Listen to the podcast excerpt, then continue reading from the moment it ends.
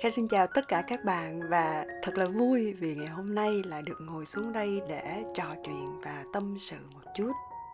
Những ngày nay các bạn có thể đã biết là Bangkok à, lại bắt đầu có giờ giới nghiêm bởi vì tình hình dịch Covid lại trở nên căng thẳng hơn.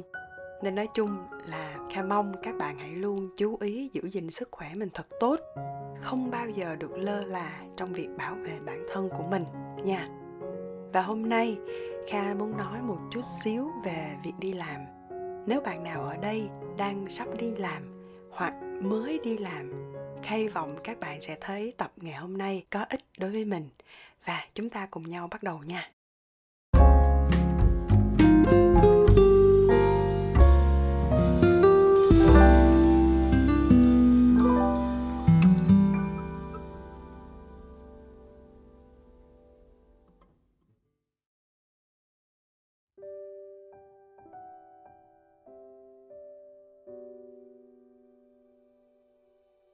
Chuyện là cách đây vài hôm, Kha có nhận được một lá mail rằng bạn chia sẻ là mình đã đi làm được hơn một tháng rồi nhưng cảm thấy công việc chưa thật sự phù hợp và nhờ Kha cho ý kiến.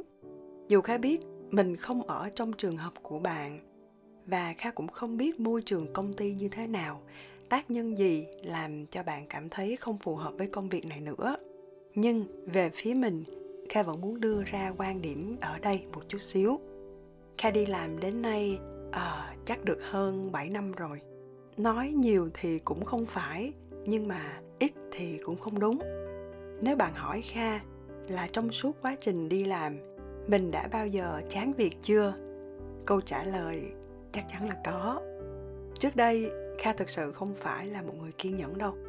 Công việc mà mình cảm thấy không phù hợp, việc đầu tiên Kha nghĩ đến là nghỉ việc mình chưa cần biết không phù hợp ở đây là như thế nào, được định nghĩa ra làm sao và nó có cách giải quyết nào hay không, hoặc là làm sao để mình vượt qua cảm giác của sự chán nản.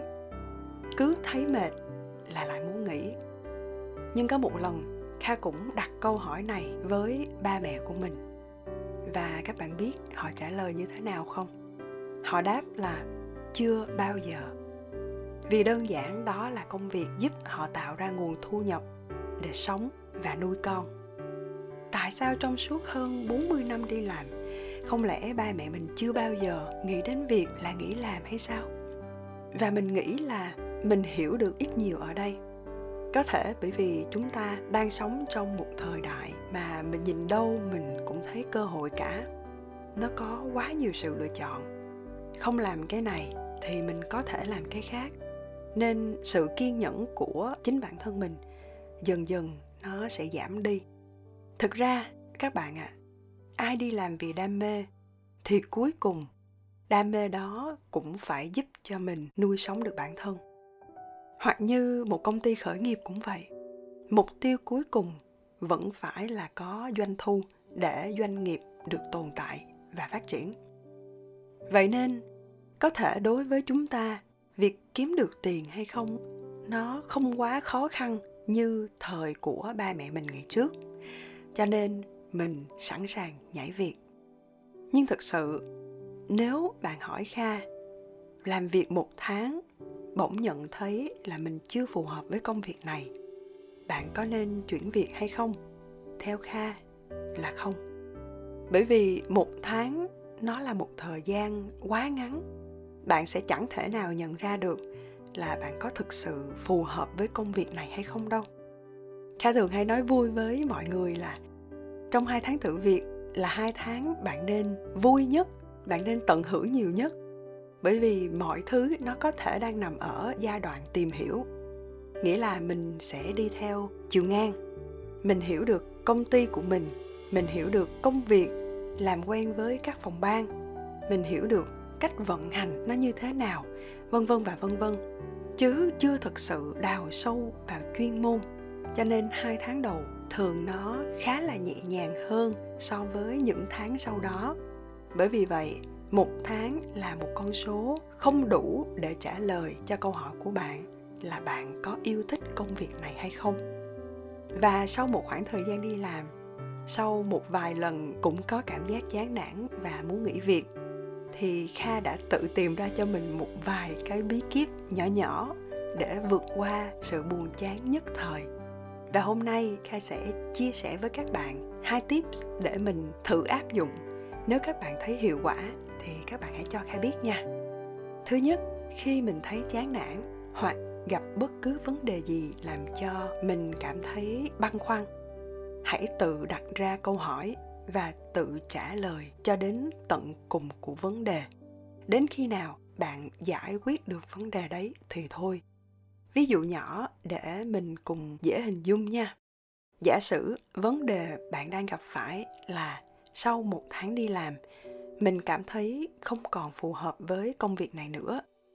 Vậy thì bạn hãy bắt đầu tự đặt câu hỏi và tự trả lời. Ví dụ, câu hỏi thứ nhất mình sẽ hỏi là tại sao mình lại cảm thấy không hợp? Có thể bạn sẽ trả lời, mình cảm thấy không hợp bởi vì mình không có việc gì để làm cả. Mình ngồi từ sáng đến chiều, rồi sau đó đi về thôi. Cảm thấy không ai chú ý, cảm thấy khá là chán và công việc này sinh ra không phải là dành cho mình. Thế thì câu hỏi tiếp theo, tại sao lại không có việc gì để làm? Bạn có thể trả lời mình không có việc gì để làm, bởi vì không ai giao việc gì cho mình làm cả. Mới đi làm có một tháng thôi. Thứ nhất là chưa quen việc, thứ hai là chưa ai tin tưởng để giao việc cho mình cả. Vậy thì câu hỏi tiếp theo, làm sao để được giao việc? Có thể ngày mai bạn sẽ gặp trực tiếp sếp mình để hỏi. Hoặc nếu sếp của bạn bận quá thì bạn cứ hãy gửi mail. Hoặc nếu sếp đã đi công tác rồi bạn có thể hỏi đồng nghiệp của mình, có thể phụ giúp được cho họ điều gì hay không? Vậy thì giải pháp tạm thời đó là ngày mai khi mình đi làm, mình sẽ hỏi thêm việc để làm. Và mình sẽ không phải ngồi không nữa và có thể là không bị chán.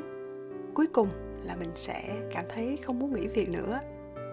Kha nhấn mạnh lại, đây chỉ là một ví dụ rất nhỏ tất nhiên, không thể nào có một vấn đề lại được giải quyết rất là ngắn gọn như vậy, đúng không nào?